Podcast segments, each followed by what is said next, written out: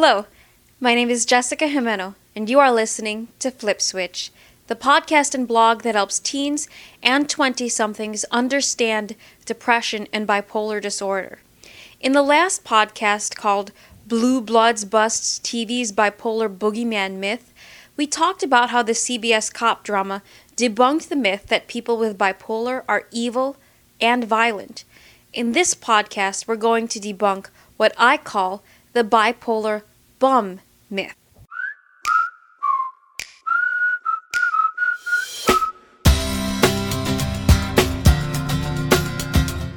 So, what exactly is the bipolar bum myth? It is the mistaken belief that people with depression or bipolar are lazy and don't want to get out of bed, don't want to go to school, don't want to work. Or worse yet, the belief that there is no hope for them, no matter how hard they try, that we are creatures whose fate is predestined by genetics, that having bipolar means a person will always be unstable, unreliable, incompetent. It can be hard for people with bipolar to be taken seriously at home, at school, at work. It forces a person to hide in a closet rather than risk not having friends in school or not getting that job that he or she needs. 123 people voted in the second Flip Switch poll on Facebook. Have you or a loved one ever been the victim of mental illness stigma? Two people voted not sure. Eight listeners voted no, I have not. 113 people voted yes. Sadly, I have experienced stigma. While 6.5% of you have not experienced stigma, sadly, 92% of you have. We established where this stigma comes from in the last podcast. The average American watches four hours of television every day, which means at the end of his or her life, he will have spent 10 years watching TV. 10 years. Because TV is the greatest teacher, we have to ask does TV prove or disprove the bipolar bum myth? Part of the problem is that when non celebrities with bipolar make the news, it's when they've been incapable of doing anything like documentaries about people who are on disability and spend 80% of their lives in bed. Or worse, non celebs make the news when they do tragic things. Remember the headline? Bipolar mom kills son? Oprah devoted an entire episode to the mom who killed her son, a whole episode to the depressed dad who killed his daughters, while the boy with bipolar who made the Honor Society and went to college got a whopping five minutes. It's like here's a smorgasbord of despair and a cookie crumb of hope. These unhappy stories need to be told.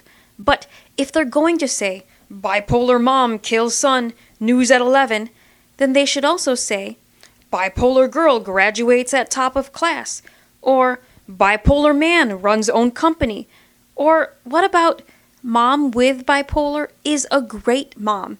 Thankfully, that last story is one TV is starting to tell. What am I talking about? I'm talking about the 1994 to 2009 NBC medical drama ER and the ABC soap opera General Hospital, which has been on the air since 1963. The first time Sally Field burst onto the ER scene was in 2000.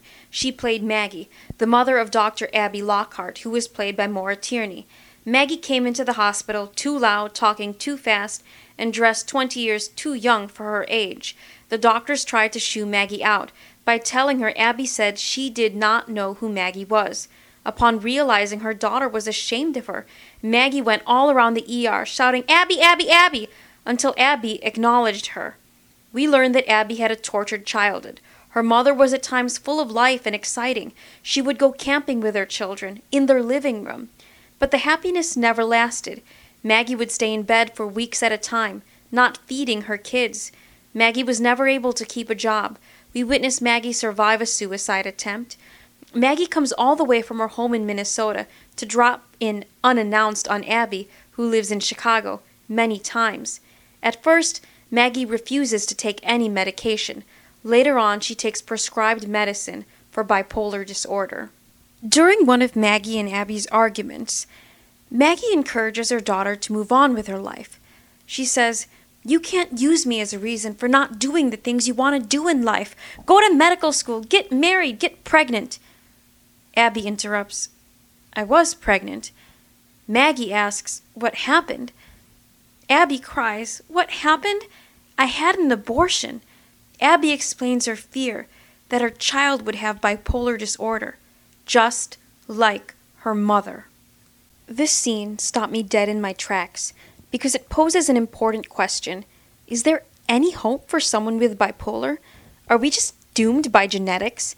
Can someone with bipolar live a happy, productive life? The same question was posed on General Hospital, where actor Maurice Benard has incorporated his real life struggle with bipolar into his character Sonny. Sonny is a mob boss, a lover, and a father. Many years ago, when Sonny was dating Sam, played by Kelly Monaco, Sam had a miscarriage. On the January 20th, 2011 episode, Sam's sister, the precocious 10 year old Molly, played by Haley Pullos, tells Sam she is doing a book report on bipolar disorder. Molly asks Sam, When you were pregnant with Uncle Sonny's baby, were you worried that your baby would be bipolar too? What if you had known he had bipolar disorder? How would you have felt? Sam responds, I guess I would have been worried, but it doesn't matter because I would have loved my daughter no matter what. There are lots of ways for it to be treated and kept under control. Indeed, General Hospital shows bipolar can be managed. When Sonny hit rock bottom in 2006, he lost his temper too quickly. He lost control of his mafia. After a diagnosis, therapy, and medication, Sonny became a doting father again and regained control of his mob. Sonny's bipolar has been stable ever since. Let's switch gears now from GH and head back to ER. On ER, Sally Field's character was on and off the canvas between 2000 and 2006. Maggie last visits when Abby and her husband are having trouble with their premature baby. Maggie appears sober in temperament, dressed appropriately, and most of all, stable. Abby and her husband are both falling apart at the seams. So Maggie is the one who stays by the baby's side. It is Maggie who tirelessly fights for the child. Because of Maggie, the baby lives. As Maggie leaves for Minnesota, Abby asks her not to leave because she is unsure if she can be a mother on her own. Abby looks at her mother with longing, the way a child does when a mom drops a child off at her first day of kindergarten. But Maggie reassures Abby that she can be a good mom. Abby, who was once embarrassed by Maggie, now wants her mom to stay. Maggie has finally become the mother Abby always wished for.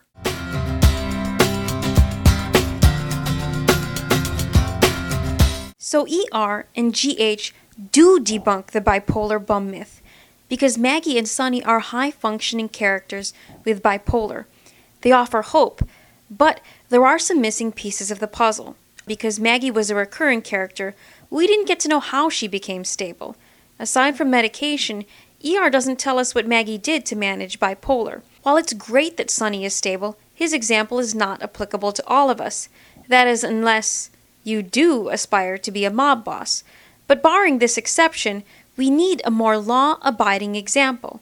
Thankfully, Law and Order SVU and 90210 will help us put the pieces of this puzzle together in the next podcast. Until then, you can read my blogs and listen to previous podcasts at the FlipSwitch page www.bpkids.org forward slash flipswitch forward slash podcast. Leave a comment, be heard, vote in our polls. Poll results and comments are revealed in podcasts. Until next time, this is Jessica Gimeno signing off and saying thank you for listening to FlipSwitch.